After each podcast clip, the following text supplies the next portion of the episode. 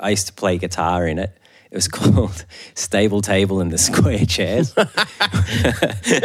we um we, we never we never did a gig. So- but that was that was the first band.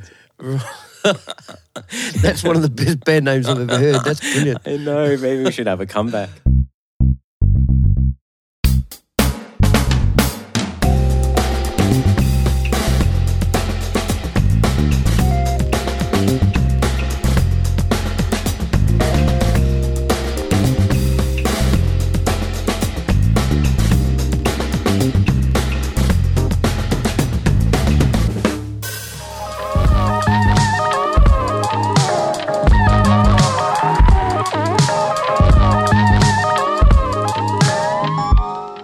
Guest today is Sydney keyboardist, songwriter, and producer Daniel Pliner.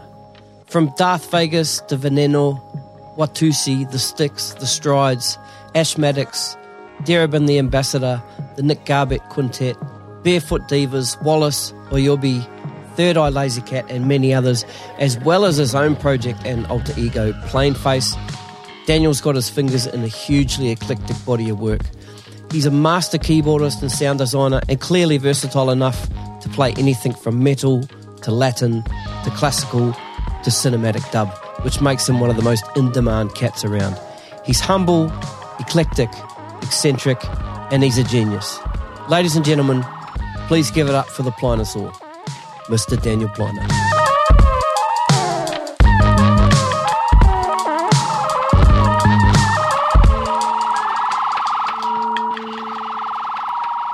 Think we're rolling. Welcome to the Gig Life podcast, Mr. Danny Pliner. How are you, man? Hey, thanks, Steve. I'm good. Good. Um, I'm very happy to be doing it. Great. We um I actually contacted you really, really early on this podcast. Like wasn't long after I'd interviewed Adam Ventura. And I think Adam was like episode number four. Yeah. Yeah. And um I think that was the first time I may have contacted you asking about it. And I, I, I think you you might have had a fair bit on and maybe also thinking, who the fuck's this guy? I don't have that much on now. um, but yeah, me and Adam go way back. I know, I We know, play a lot of music together. He's a, he's a cool cat, man. Amazing person, cool musician. Just um yeah, he's he's a boss. Yeah. Yeah. Man, um, how's the last few months been for you? Um, what were you up to before the whole COVID thing happened and um, what got blown out? Um, Yeah. I um well I guess the main thing is I had had gigs before, Mm. like every working musician, and um now I don't. Well, the few have started to come come in like in the last few weeks.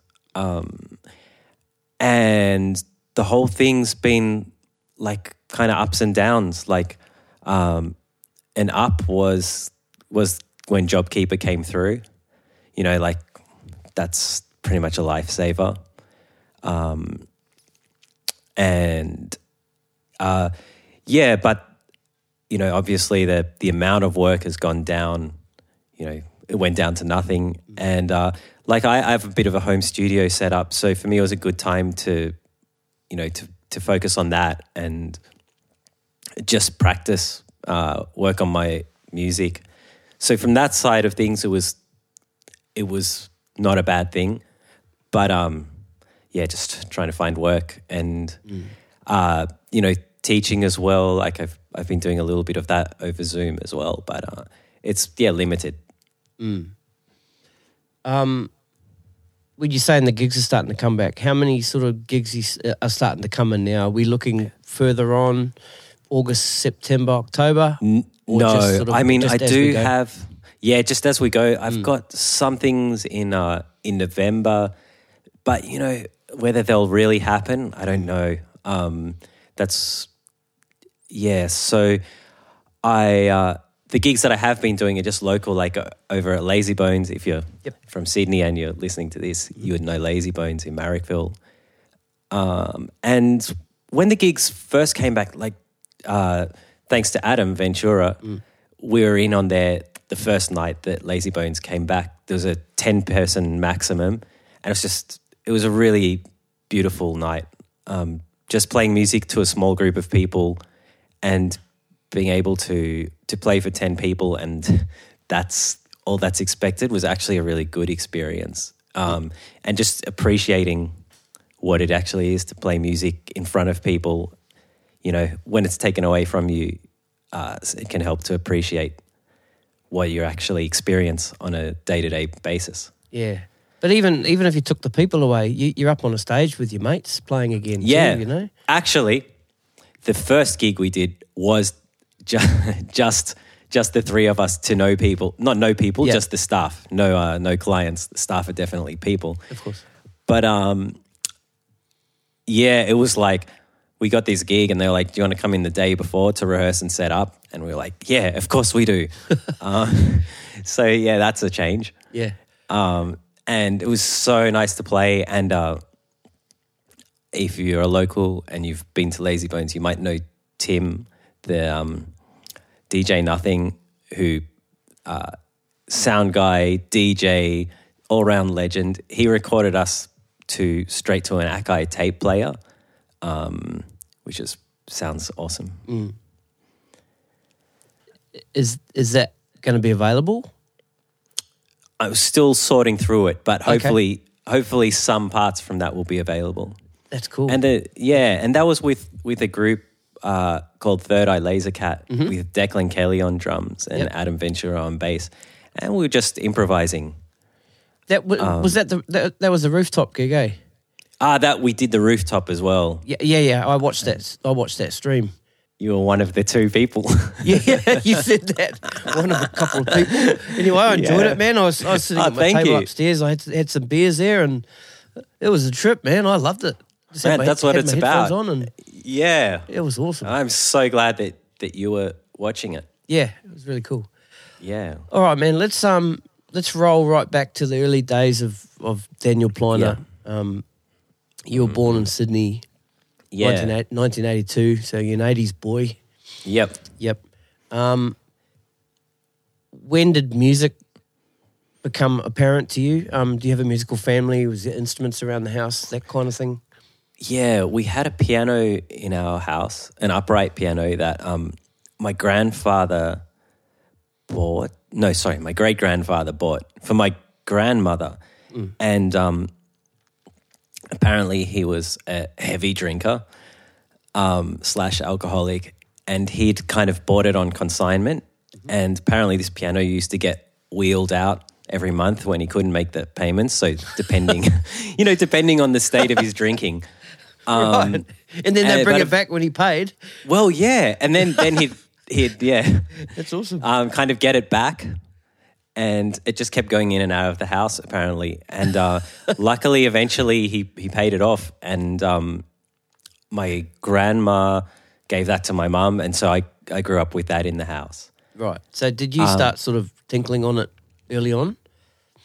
Yeah, I had also just just in the neighborhood we had a piano teacher, Lynn Williams, who's a actually a concert harpist and runs a children's choir. Um, so she was a good teacher because she wasn't just stuck in the the piano like the instrument. She was more like just kind of gave me a a broader sense of music, which was probably I didn't think about an influence at the time, but I'm you know looking back at I think it is. Who was some of the um the artists and the bands and the music that was getting played around the house by mum and dad and or also maybe music that your teacher had introduced you? Yeah, so my parents, neither of them are musicians, but they listen to heaps of music. Yep. Um, they had a big tape collection, and um, some of the things, some classical music. Um, uh, who, uh, I'm just trying to think of who was. There was one particular composer which escaped me uh, that we used to listen to more than others. Uh, but then also their um, my parents were born in South Africa, so they had a lot of South African music. Um, they had this band Juluka, which was kind of like an early crossover black and white band. Like they used a uh, a lot of Zulu music influences as well. So it was a uh, Johnny Clegg was the singer. Was a white guy, but it was a black band, and so you know they were kind of eighties, but they had some really really cool stuff. And um, they had the Beatles, like um, Tom Waits, I, who I hated at the time, and then I got to really love. Um, Dollar Brand, another South African jazz pianist. Um, so yeah, you can see it's not really in one direction. Yep. They also weirdly had had some like heavy fusion records, like this Swedish band called Focus, um, and like Chick Corea, like Electric Period. I don't know why they had that because they weren't particularly like into fusion, but um, they just listened to that along with all their other music, along with you know just pop music at the time as well. Um, plenty of Billy Joel and you know um, Tina Turner, like so. Yeah, as you can see, like it's kind of all over the place. Uh, but that's something that I thought was really cool, like that they could just show an interest in in an art form like music. Yep. Um, was just the fact that the piano was in your house was that the reason you started playing it, or was there a was there a penis that you heard through through your mum and dad's um, music that made you want to play?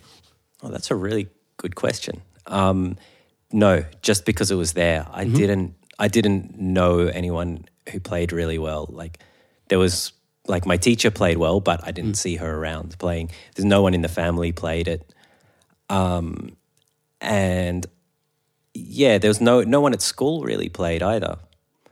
Um, it was just because it was there, and uh, like even my my piano teacher, I started with her when I was about six, and a couple of years after I started learning, she moved. Um, so I didn't have piano lessons, but I just used to get on there and mess around, uh, make up songs using all the white keys. Right.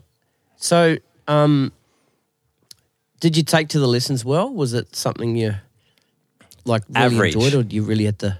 No, I think I was pretty, pretty much average. Like I was really enthusiastic, um, but it wasn't like my thing, my main thing. It was just something I, I kind of did. Okay, so what was your main thing? Um, well, I was I was kind of into rock climbing when I was when I was that age. Like Yep.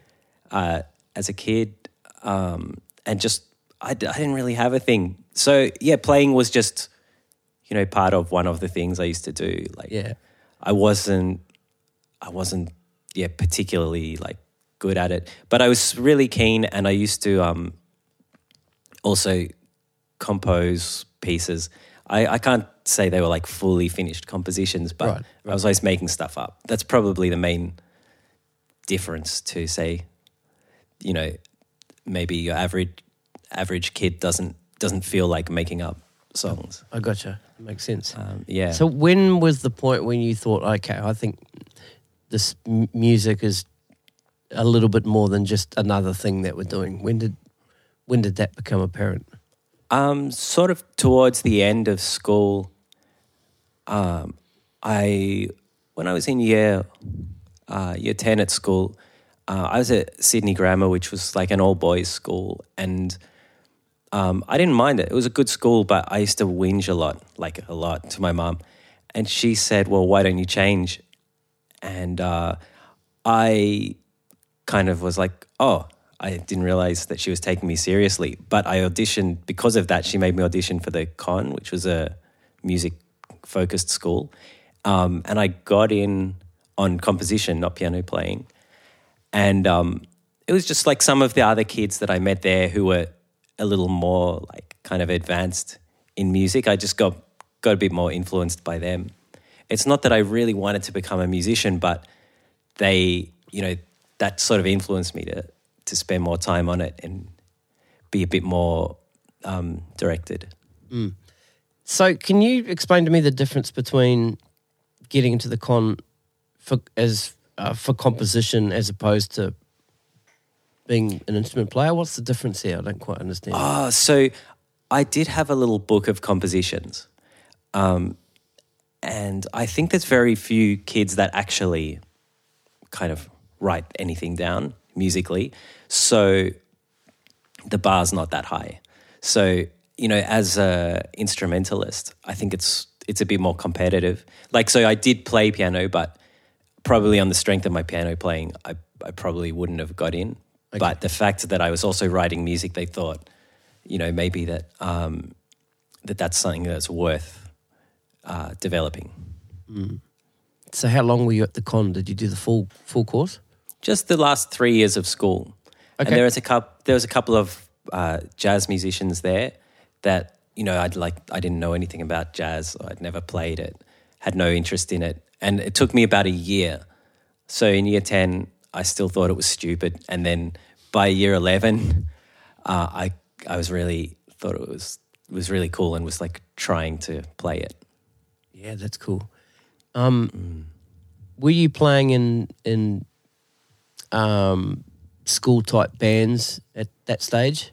When was your first sort of band experience apart from apart from the con? I had yeah, I had this terrible rock band with two of my friends uh, in the neighborhood. This is going back, you know, when we were maybe eleven or twelve. I, like I used to play guitar in it. It was called Stable Table and the Square Chairs. we um we, we never we never did a gig. So- but that was that was the first band. That's one of the best band names I've ever heard. That's brilliant. I know. Maybe we should have a comeback. Yeah, that's cool. Yeah. Um, so when the con finished, what was what was the plan there? Did you did you know that you wanted to continue on and do music, or was it? Ah, no. I I didn't know what I wanted to like that I wanted to be a musician. I didn't even know really what what it entailed, even though I was at the con. But I had no idea of like what a professional musician does. Um, I but I did start playing in bands around that time, like um, professionally in that it was for money. So uh, I joined this this salsa band. At that time, there was a a salsa night in um uh, in Fairfield or Bossley Park um, at Marconi Club. So you know, like there'd be like thirteen piece Latin bands. Um, and I got really into it. I was like really enthusiastic. I used to love going to rehearsal. Like everyone else used to hate it. Um, I, I kind of had to keep secret how much I loved being at rehearsal. And um, at the same time, like I was also kind of into rock. And um, this guy, Michael Lira, who used to have a band, Vicious Harry Mary, he called me to join his band, uh, Darth Vegas. That was like a metal kind of band, but they had an accordion player. She, uh, Svetlana, who's awesome, who played MIDI accordion. Right. And when when she left, um, I became like her fill in. Um, so yeah, I was doing like those two very different things at the same time. Um, we we went to Byron and supported Regurgitator. It was kind of kind of a different, you know, whole different side. That that's this Darth Vegas, not the. That Latin was Darth band, right? Vegas, and then yeah, the Latin band Yeah. was was in the in the club. Yeah, cool. Now you said that Latin band was the Fairfield area. Were the Maroon Brothers around at that stage? They were, but Yep. they were like the good musicians. Yep. So it was a while before like I got to actually play with them. So you know, like not everyone doing it was uh, was a professional musician. Like there were a lot of hobbyists who, which is really cool. Like who just wanted to play and and had enough skills to, you know, to play through songs.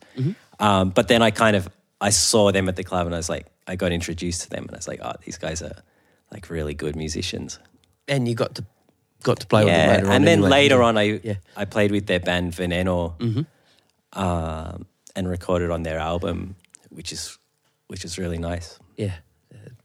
So when did you start? I mean, because you're very you're very known for your experimental playing Yeah. and your your synth and and Yeah, keys and and finding stuff that maybe other people wouldn't think to find. And when did the interest in synthesizers and um, sound design and when did that start coming into your head? Were you were you, at, were you just yeah, playing a piano at this question. at this stage, playing in these bands, or was was Yeah. your mind starting to switch towards this no, I was stuff? I was playing piano, um, but the music I was listening to was yeah, like I, I was into a lot of more experimental music. Um, that was around when Napster came out, Mm-hmm. and so you could suddenly like listen to all this music that you didn't have access to before. And I found out about this guy John Zorn, uh, who had Tzadik Records and uh, just like yeah made a lot of like quite experimental music. Um, it's not similar to what I'm doing now, but um, so yeah, even though I was playing piano, I I was listening to all these other kind of things, um, but I didn't really get into like different keyboard sounds until quite a lot later. From the the Latin band and and Darth Vegas, um, where did things sort of sort of move from there? Well, um, I was also um, there's a few things going on. I used to um, uh, okay, so I was part of this. There was a Latin jam session, which um, my friend Vincent Sebastian, who's another member of of this band with Adam um, Oyobi, he used to organize this this Latin jam session, and that uh, he asked me to be part of the house band and Adam as well. That's how I met him, and um, a lot of musicians used to go to that. Not only like from all different styles of music, so that was sort of like what how I got introduced to a lot more musicians. And through that, people would start to ask me to do gigs in, you know, whatever kind of band they were doing. Um, just being out there playing, and once you, you know, once you're around playing, people see you and and kind of ask you to do other things. Um, then around around that time, I also had a housemate who's an awesome jazz trumpet player, Nick Garbett, and he started uh, put, put together a reggae band called the Strides. Um, so I started playing with them as well. Oh, so you you started playing with the Strides right at the start. Almost at the start. okay. Originally, they didn't have keyboards. It was Okay. like a it was an instrumental group, and then they added keys like with myself and uh, and a singer. Uh, then that was that was Ras Ronnie, and then then two more vocalists, and yeah, so the band grew, but from almost near the start. And Carlos Sajura's playing drums, yeah? Yeah, Yeah. yeah. Cool. Actually, originally was Al Hicks, who's a uh, Grammy award-winning documentary maker now. He Really? did the the Quincy Jones documentary. First, he did Clark Terry, um, who he'd met through studying. Clark Terry's a amazing jazz trumpet player who um, was like also a really important educator and taught heaps of people. And um, he was so uh, Al Hicks, this this guy from Wollongong, who was originally the originally the drummer of the Strides, moved to the states and just started working with this other his other friend Serge, like surfy guy from Wollongong. The two of them made this documentary on um, on Clark Terry, and the documentary was really good, really well done. It was their first project; they'd never done anything like it, and um, it it just took off. And Clark Terry was was a mentor to Quincy, so they ended up doing the Quincy Jones documentary as well. Wow. This is this is the Netflix documentary, right? That I'm not sure. Ah, okay. Um, it could be. Did it come out not long ago? A couple of years ago? Yeah, Yeah, yeah, that's, that's, the, one. Yeah, cool. Yeah. Yeah, very cool. Okay, so um, you're getting called to do all this work. Yeah. At, and at, at what stage there did did you start to think, oh, actually, I can actually make a living from this? Because you, like you said, you Yeah. weren't quite sure. Yeah, I mean, I did.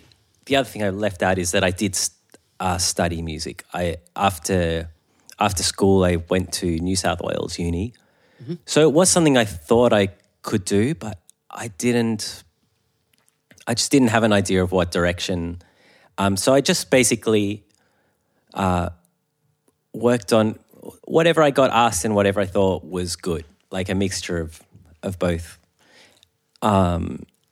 and yeah, but without without maybe much conviction in terms of like what I was doing, but I just kept doing it and sort of um, started to find maybe more of a niche within within that. So that niche being what? I guess playing basically like for me it's it's important that the main thing for me is is music that either I've written or that that someone else that I know has written. Like that's okay, I got you. Oh, that's what you mean by your niche. Okay, right. yeah. gotcha. Um, more or less, and also um, trying to approach music from a way that's not like too piano focused, um, but also you know, but also I can I can play the piano, so um, trying to mix that together, like mix a few influences and uh, just come at it from an angle that incorporates sort of what all the different styles I've been listening to. Right. And had your um your influences started to change? Were you was your Yeah, was your always. lis- listening palette starting to grow and, and who were some of those those artists that you were starting to listen to? Yeah, like as I was working, I was having to learn like other styles and other other types of music, and I just went through phases. Like, you know, I got more into soul music, and then, um, mostly just through having to play it, not, uh, not because I really knew anything about it. And then the Latin music as well. Like, I had to get deeper into that just because of playing it, and you know, I so started to listen to it because I liked it. Um, But after you know, after having to listen to it to learn it to play it. Now, are we getting close to the stage where you're starting to experiment a little bit more? Yeah, Once like- you start, you're getting into that that sort of niche now, and you know you're you're doing the work either you've written or someone else has written. So obviously you're in situations where you've got a little bit more freedom to yeah, to do your thing. All- yeah, that's right. And all during this time, um, I was also, you know, I was also always writing compositions at home, like uh, mostly on bits of scrap paper. And uh, I have a, a good friend who's a violinist, Daniel Weltlinger. You know, we used to just uh, have like a duo, just just playing kind of um, whatever, really. And that was always a bit more experimental. And then we we had a group, the Asthmatix, which uh, is still going, although they they live overseas. Um, so it was me, a turntablist, Mickey Morfingers, and, and Daniel. Mickey And, uh, how cool is that? What a good name. Yeah. and um, so yeah, we were always kind of doing stuff, and he showed me a bit more about like uh, using a using a computer for music, and um, yeah, and using recording software and that kind of thing. Um, and actually, our album's finally finished. So when are we going to see that? Maybe, hopefully, in a few months. Awesome. Yeah, Um, cool. That's the, the Asthmatix. yeah. Yeah, cool. Yeah, that's Looking right. So for that, was kind of going going behind, you know, at the same time. And Darth Vegas was was pretty pretty experimental too. And actually, I did. I was playing keyboard in that in that band, but I just, you know, I was just flicking between patches. I didn't really design the sounds very very much. I was just like finding whatever sound I needed and Right. flicking onto it. So uh, yeah, I had a question a little bit further on. I was going to ask, but I might ask it now since we're kind of we're kind of talking about um, sound design and, and going from patches. And when you when you're creating new sounds, um, Yep. do you hear that sound in your head and then start trying to design that sound, or do you sort of find a preset and go, "That kind of sounds cool. I might start messing with that." I think you kind of sort of answered that question. That's a really good question. More of mostly the second way around, finding a Okay. preset and trying to manipulate it. But often it's trying to, for me anyway, like um, I think the first the first the time that I tried to get a sound that I heard was um, uh, I heard Flying Lotus and like the way the keyboard sound that he he wasn't playing keyboard, it was a sample, but the the pitch was like wavy and it just sounded so cool. So I found that if I put my uh, my keyboard just with like a Rhodes sound, but through a vibrato pedal, yeah. it would kind of remind me of that. Uh, so I just started doing that, and then and put a delay pedal after it. And if you kind of like mess around with the delay with your foot, that obscures it a bit more. Uh, so it's simple things, but uh, it makes a big difference. I saw you doing that stuff in that um, that rooftop feed. Your head would kind of drop down, and then you're messing around on the floor. yeah, um, it- yeah, yeah. So that that's using that's one way. That's using guitar pedals, um, and I think it's it's a good thing to try and um, copy a sound that you're never going to be able to copy or imitate a sound you can never do. Like I'm not that interested in like trying to get the whatever like the Mellotron sound from Strawberry Hills because. It Strawberry Fields, sorry, Yeah, yeah, not the that. Strawberry Hills Hotel from Strawberry Fields, or you know some like famous keyboard sound. Um, but yeah, like so it's I haven't really tried to to do that to like emulate a famous keyboard sound, but rather like uh, just try and get close to sounds that might might not have been made on a keyboard or might have been like sampled and then degraded in the sampling process or something. when, when was the first synthesizer that you saw, or that, Oh. that's That I saw.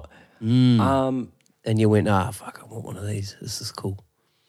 oh god, I I can't remember. Um, the first analog synth that I bought though, uh, I went to someone's house and uh, it was like a party, and I went into one of the room right, and this dude's got um, just all these synthesizers in his room. Like some of them he was modifying, so they were open, and also um, like smoke, like a stage kind of smoke machine and strobe lights. I was like, this is the craziest room I've ever seen. Yeah. Um, and I was talking to the guy, and he was like, one of the synths he was he was uh, going to sell it.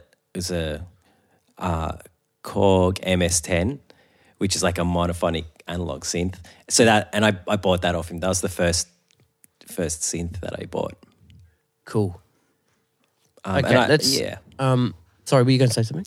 Oh no, I was just going to say I didn't really know what it was. Like it was just it seemed like it would sound good. Right. that's that's cool. Um, okay, so we're at we're at the strides, and you're you know also taking on other gigs and projects and stuff. What was sort of what sort of came after the strides and and Asthmatix? Um, I started playing with um, this Ethiopian singer that lives in in Sydney, Dereb, the ambassador. Um, and again, it was through a housemate who was playing bass in the band, uh, and um, I played played in that band for a few years. That was a really good experience, like getting my head around that music. Um, I I just really loved it as soon as I heard it, um, and I had to again like I had to change the sounds I was using for that because I needed it like a organ, uh, which I had no experience with, and I found this secondhand organ in a uh, music shop that doesn't exist anymore, Smithies, that uh, was going cheap and like was just sitting there. It's a it's a transistor organ, Hammond. Um, so I, I started playing that. Um, and I also played in, in a band called Watussi, which was um, Oscar Jimenez projects, uh, like rock, Afro Colombian kind of roots band. Was si- was Simon Olsen playing in that band? I that replaced stage? Simon Olsen. So so after he left, I think they couldn't find a guitarist. Ah, this is where you came because you came in to replace a guitar. Yeah, when when I when you told me you know, when you wrote to me saying that yeah you joined Watussi to replace the guitar, I was thinking maybe that was Simon. Yeah, that's right. And that's when I uh, at that time I, I also had the organ, so I like put that through an amp, and um, because I feel like if you're playing with other with guitars, sometimes for keyboard it'll it'll fit sit better if you play through an amp Right. rather than like there's a keyboard speaker or into the PA. Um, so yeah, then I started messing with amplifiers and um, yeah, putting keyboards through amps basically. Going back to Dereb the ambassador, I've been listening to his that music for the last couple of days, Yeah, and it's really cool, man. It's kind of got this little bit of um, the Cat Empire vibe to it, but but with Dereb's very unique, like Ethiopian voice in the language, and I just love the way he sings. Um, and um, um, like that African voice has that very unique vibrato. Yeah. Yeah, I I, I love it. I, I think it's really cool. I listened to I listened to the the later album and then the 2016 EP. I've been listening to those the last couple of days. There's there's one Really other cool. album before that, uh, which I didn't play on, but which is also amazing. The 1st Mm-hmm. album they did. Uh, the thing is finding it. It's pretty rare, but if you find the first Dereb the Ambassador album, you should I think it's on. Um, It's a red. Got I think it's on cover. Apple. Mu- It's definitely not on Spotify. Yeah, Um, it's let me not on just have a look. Spotify. Oh no, that's something else. It, it's com- Magnetica. No, it's not it. Yeah, it's just got uh, on on here for Apple Music. It's Volume Two, the EP, Yeah, and then Ethiopia is the 2018 yeah, um, album. Yeah, Yeah. That- that's the they're the two things I've been listening to. It's really yeah, yeah. Volume two was produced by Tony Buchen, who is a producer from Sydney who moved to. Uh, I think he's in LA now. He's in the US. Okay. um, and he uses a lot of old, like old equipment. Um, so that that gives a really cool sound. Yeah. Um, who was who was the band on that? That um, was the second album. That second album. Yeah, uh, okay, the- 2018 album. oh, on the second album was Ross Ferraro on drums, um, Peter Farrar on sax, and also Solomon, uh, an Ethiopian sax player from Melbourne. Um, we had JP on guitar. Um, we had Yusuf, an Ethiopian bass player who came down to Sydney for that. He lives in uh, he lives up north, um, Byron Bay. And uh, let's see, who am I missing out? Dominic Kirk played percussion on that one. Yeah. Okay. Yeah. Um, Iko Akrif played on the, the previous records. Um, Nick Garbett had a trumpet appearance on that record. Um, yeah, that's that was the band. Um, Yeah. Peter Farrar is an amazing sax player um, who he'd been playing with with Dereb, you know, from the beginning of the band and absorbed a lot of that style of music. And another guy who played in the band was Matt Ottignon, who's on the the earlier albums. Um, who's another uh, sax player, musician who um, has kind of helped me a lot. Um, like I played, I play in his band, Mr. Ott. Um, and he was the first guy that showed me how to write an invoice. Like I used to send Really? really, bad invoices, uh, and he was like, uh, "Your invoices are terrible," and like he gave me a template. Oh, so how, how did your old invoices used to look? I'm interested. Uh, like I just used to kind of like type them out. Like I made my own template, you know, like just out of text. Um, and yeah, with no like proper formatting. I think Right. they, were, they were horrible. They, yeah. So your your mates go, mate. You got to look professional here, right? yeah, yeah. So he, yeah, he he like took the time to like send me a proper template. Right. Um, Yeah, uh, but yeah, I played I played quite a bit with him, um, and he like a you know he's an amazing player and like also a really strong jazz player. Uh, so I, I'd heard heard him when I was a bit younger, uh, and I was always kind of like looked up to how how good he was at playing jazz. Is Dara still around these days? Yeah. Um, actually, we've been working on a couple of new songs. Like Oh, the, he's taken a bit of a break from music, um, but he's yeah he's working on new new things. Uh, that's quite. It's a challenge, like um, maintaining a group in a style that's that's not considered the the sort of main uh, mainstream style. Not even mainstream is in popular, but you know, it's gets you can get get sidelined in a way quite easily. Um, And yeah, so it's not it's not impossible, but it's just it's it is tough maintaining it.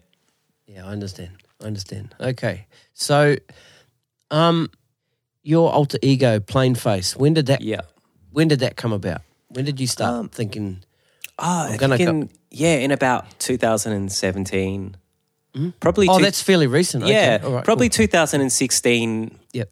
Uh, I I was already working on that music, but Mm-hmm. um, it was mainly because um, because of Crystal Diola, who is a, a musician, but also like DJ and promoter, uh, and she was working for Low Key Source at the time, and she basically said to me like, "Do you can you put something out?"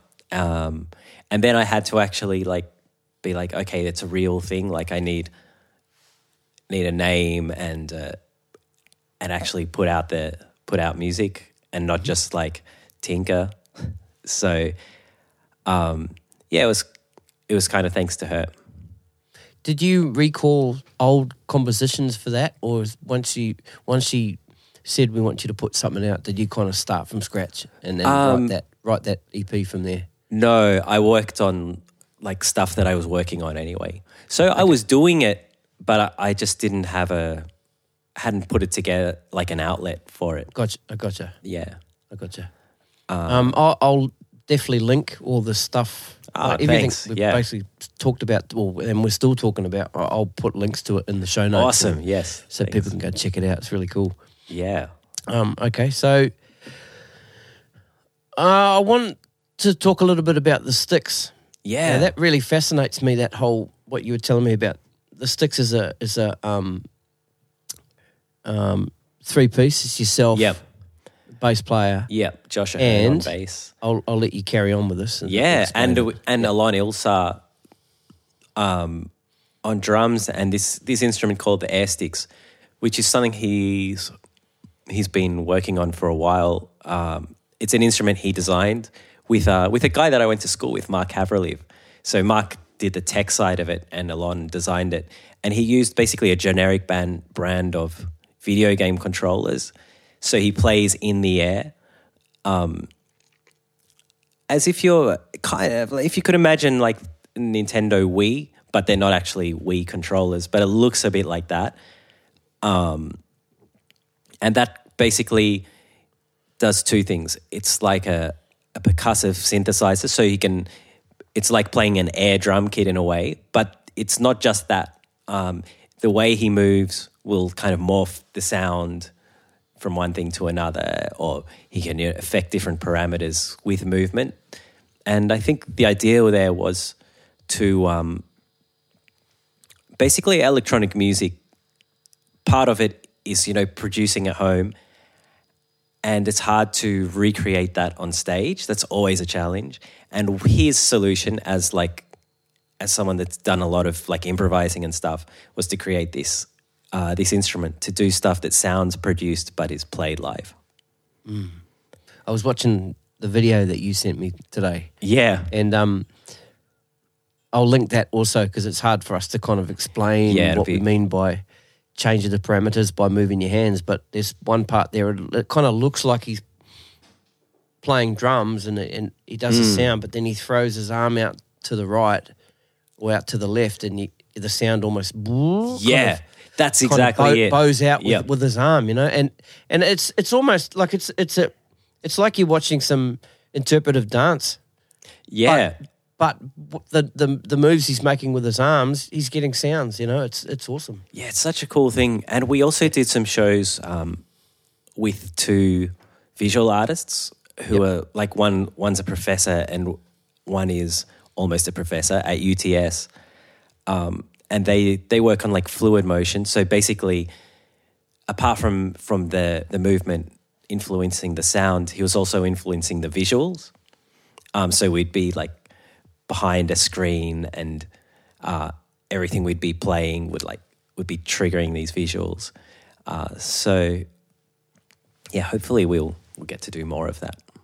That's cool. I've just got to let my cat out. Yeah, yeah, sure. Oh, you you guys have got like third eye laser cat. I got one eyed laser cat. Yeah, he's only got one eye. This one. Oh shit!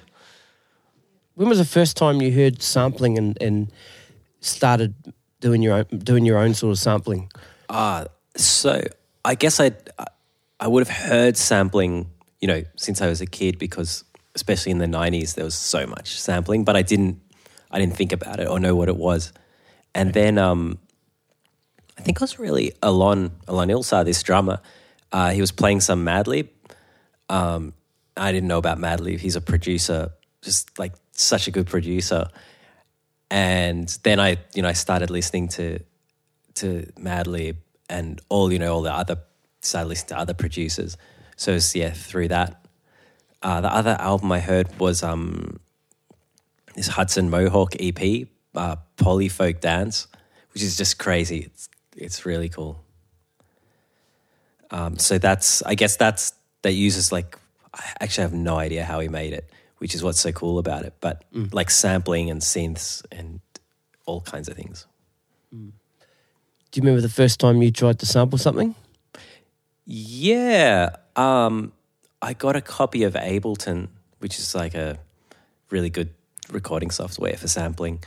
Um, but it's, yeah, it's, I just used to, you know, do it. I think the first thing I sampled was a CD that I'd played on, Oh yeah. which is, I don't know if that's a good thing, but I, I thought that'd be a good place to start and just like loop stuff and then see what I could do with it.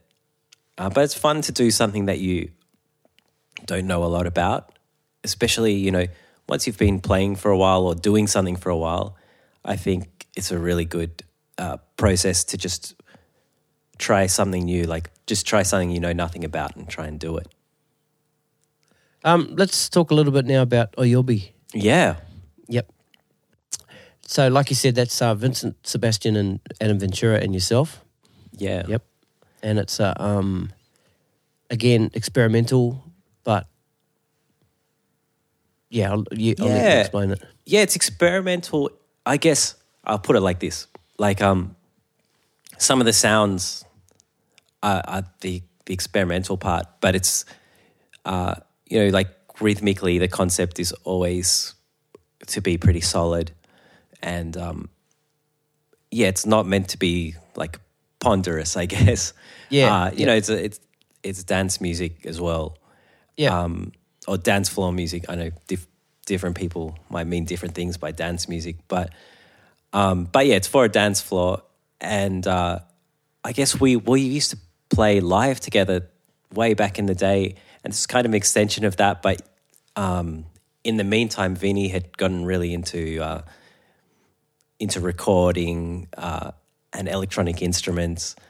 Um, you know, so when we got back together and just just jammed out, we had like a new new sound colors to work with, and that kind of led to Oyobi.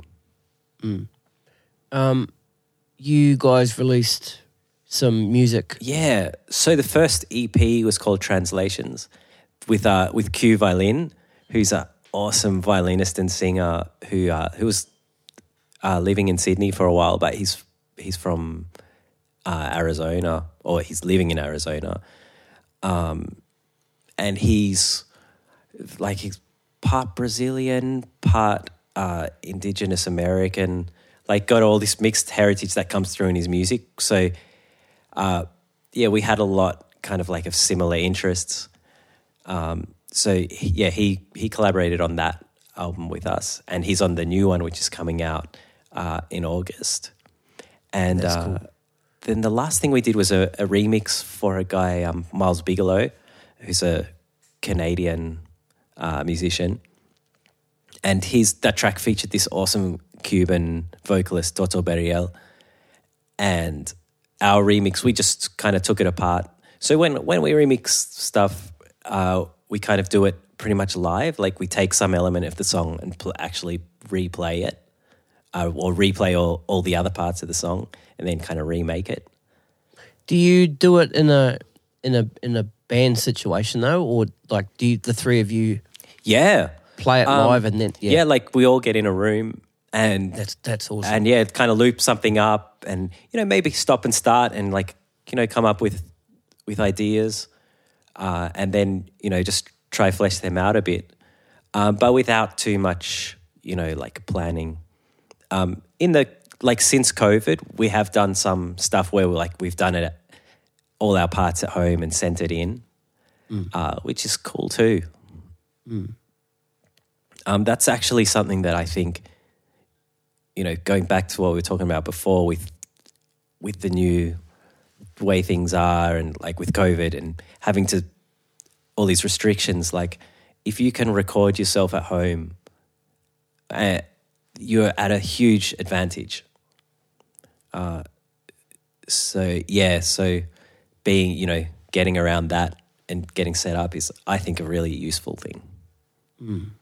Yeah, that's cool. Do you just on the uh, home setup thing? Do you do um, sort of call in sessions to people Yeah. get you to Yeah, I do. to play on stuff? yeah, that's cool. And I love doing that. I like I've played on stuff for George Maple, What's So Not, um, some of the other people, Bin Juice, which is a cool band from Sydney. And sometimes I'm not there, like with the band. Like I either do it at a studio or from home and send it.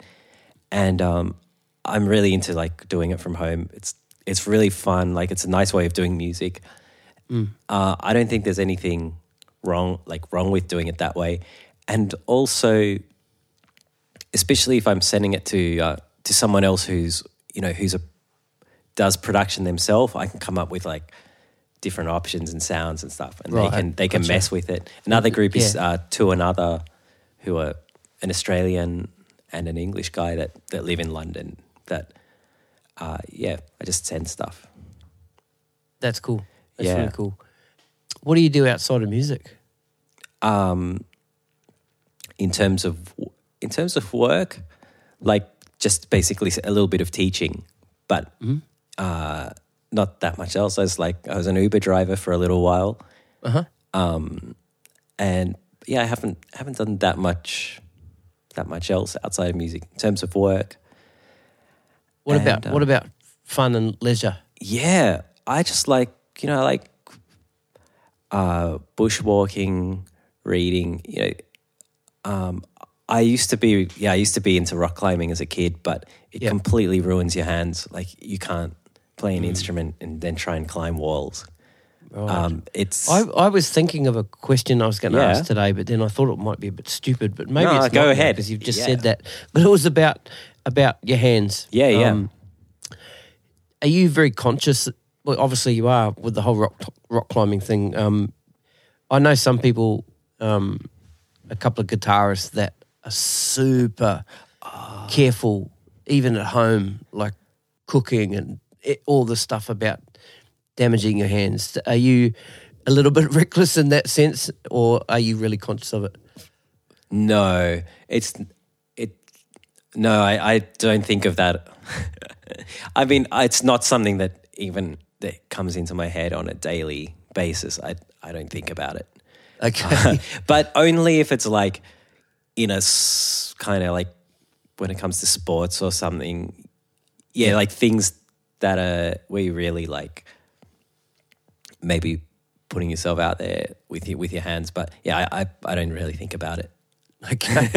Probably was a bit of a dumb question. No, it's not a dumb question. That was the answer all. I had to myself when I was asking myself that question earlier today. No, but it's it's not a dumb question because it's kind of interesting to know like what what people concern themselves with Yeah. and yeah. uh, and whether there's things that like either that you're going around thinking about that actually aren't that important or that you're not thinking about that you should be. Yeah. One of these guys I'm t- talking about specifically, I'm not going to say his name. Yeah. But he's a shredder guitar player. Yeah. Like, I think it, yeah, it's a certain type of of person that that would be really worried about this the health of their hands. I think yeah. But I mean, I, don't think it's so much so he can go out and play it, just so he can, um, can shred. so he can shred. You know, like you know, he might be, he might be in some sort of group where he's they're doing speed tests and stuff like that. So you Yeah. know, I don't- Yeah, and uh, and some people have to worry about their nails if you're a classical guitarist. yeah, true. Eh? Yeah, colors and So- colors of the fingernails and stuff like that. Yeah. Um, I was going to ask, do you? I mean, you said this right at the start. Mm. I mean, you, due to COVID, you know, you've you've um, gone back to practicing. Um, Yeah. be, before COVID, were you finding time to take yourself away to practice? Not so much to practice your creating and your um, compositions, but for your facility. Do you find yourself? Yeah, I go through phases. Um, I find the thing that helps me the most is practicing things that I don't don't play in public. Like, for instance, maybe trying to learn a classical piece or practicing or, or like learn a standard. Not like not so I can can play it to people, but just to keep keep the mind open. Um, and then yeah, just you know scales and regular stuff like that. I I still practice, but I go through phases where I, I practice more, and others where usually like if I'm busy, I, I won't practice as much. Of course. I, yeah. The less busy I am, the more I practice. Yeah. Um, earlier today, I asked you to come up with a song, Yeah, um, just one song Yeah. that's had the biggest impact, the greatest impact on you. So I want you to um, tell me what that song is in a minute, and then we're going to play it. yeah, We're going to we're going to listen to it together, awesome. um, and I want you to explain to me um, why you chose that song and when it sort of came about, and and what that what that impact was. Yeah. So um, if you can tell me what that song is now, So- um, and who it's by, and um, I'll press play, and then we'll listen, and then you can tell me what the what that impact was. Cool. So what we, we're going to listen to is um, Bud Powell, the pianist, playing uh, "Somewhere Over a Rainbow." which you can hear playing now. Um, I'll just turn that down a bit, and while it's playing in the background, is you can um, tell us when you first heard the song and, and what that impact was. I think I heard this song kind of like late high school, um, like maybe maybe year twelve or so, and I think I just it's uh I didn't really pick this because because he's a piano player. It's more um, just like the truthfulness in it, like the lack of sentimentality. Um, I just thought think is really cool, and he's uh, it's you know it's it's quite virtuosic, but it's not that perfect. It's very loose, He eh? sacrifices perfection Yeah. to try something, and uh, there's actually a probably more polished version by Art Tatum, which is just incredible as well. Um, but yeah, this one influenced me maybe because of when I heard it as well. It's, uh, um, but yeah, just his approach, and there's always something sad about whatever he plays. Which you know, to take like a song like "Somewhere Over a Rainbow" that um, could easily be such a sentimental song, and put that kind of like depth into it, uh, I think is really special.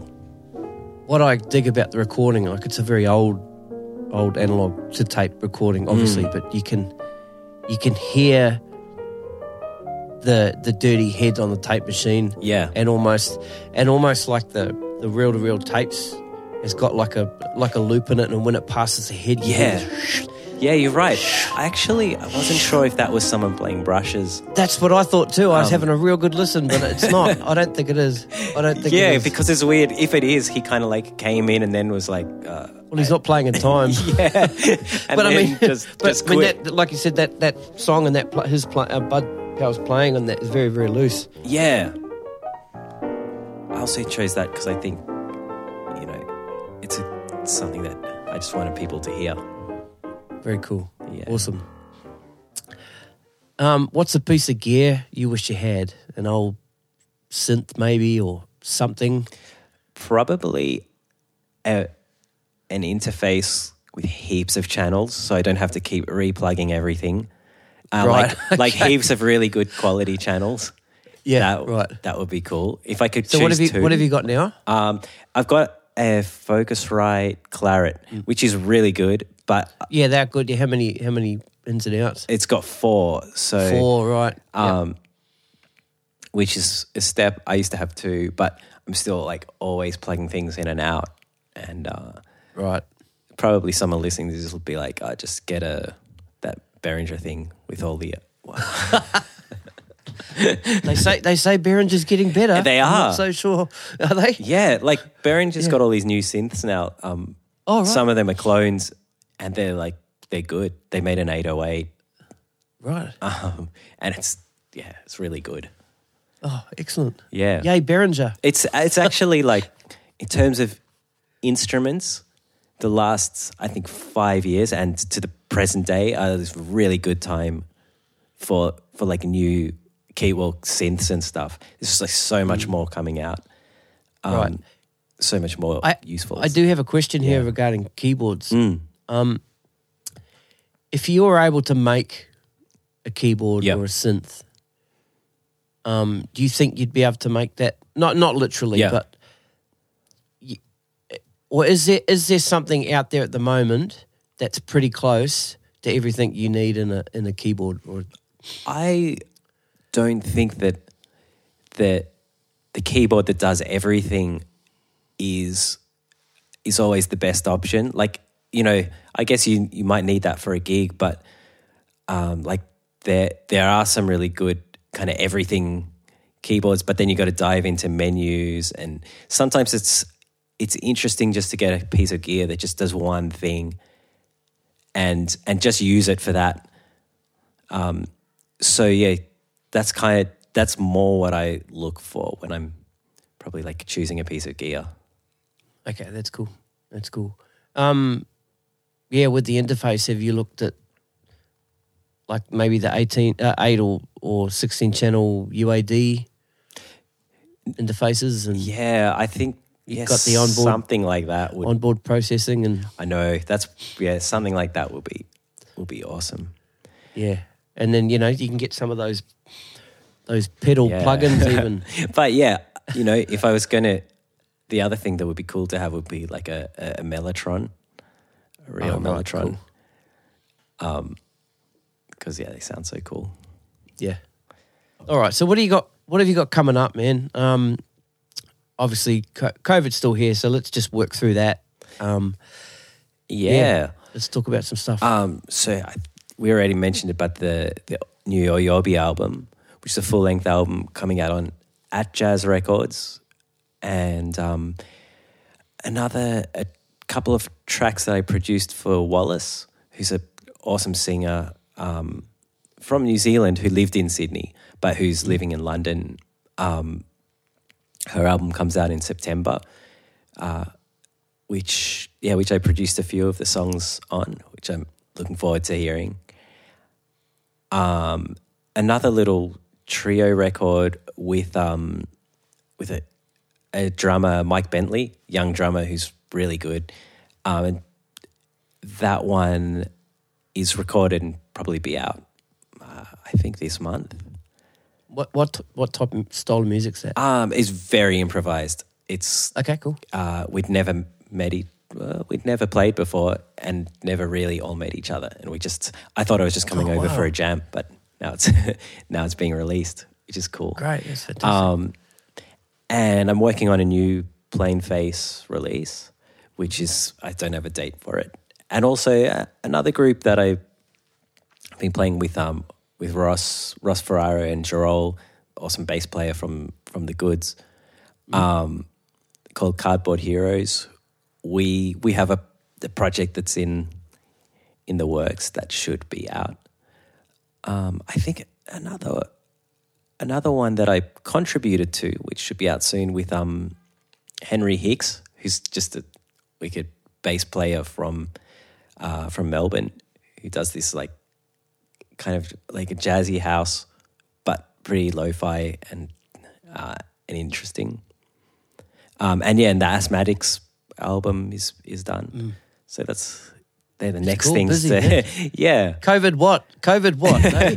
Well, like, yeah, it's all all this Fantastic. Some of these stuff, like you know, things get re- get recorded, and it, sometimes it takes ages for them to yeah. to see the light of day.